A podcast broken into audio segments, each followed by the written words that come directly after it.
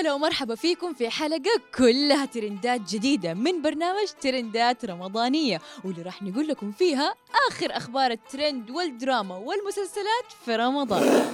تقليب جعفر العمدة الشايب بظهر الملعقة.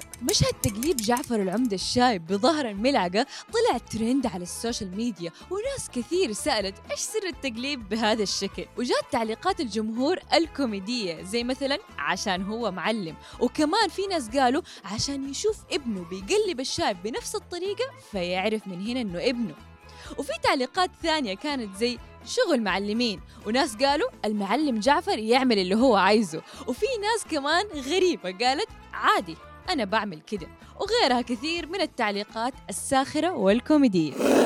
ابنة صلاح جاهين تهاجم مسلسل كامل العدد. هاجمت سامية جاهين ابنة الشاعر الراحل صلاح جاهين فريق عمل مسلسل كامل العدد، وخصوصا الحلقة الأخيرة من المسلسل واللي أثارت تفاعل كبير وقت عرضها. مو بس كده، سامية كمان كتبت بوست نشرته على حسابها الرسمي على فيسبوك انتقدت من خلاله الحلقة الأخيرة من المسلسل، واعترضت تحديدا على استخدام أغنية صلاح جاهين ضمن الأحداث، وقالت كل فترة نتفاجأ كأسرة صلاح جاهين إنه شغله بيتاخد وبيتم استغلاله في إعلانات وأعمال تلفزيونية أو سينمائية بدون إذننا.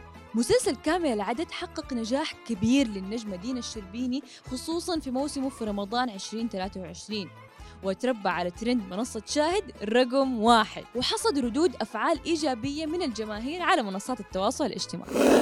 فايه المشكله؟ مش فاهم انت ليك في النهايه تقول والله المزيكا مش معبره، ليك والله تقول والله انا ما عجبتنيش خالص، ما عجبنيش المشهد، حقك المطلق، وانا حقي المطلق ان انا استخدم المزيكا اللي انا عايزها.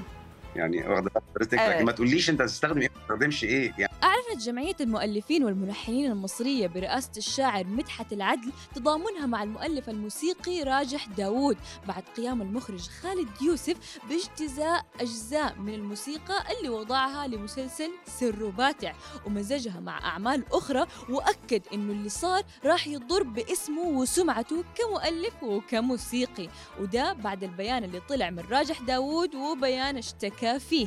عجبتك موسيقى المسلسل ولا لا؟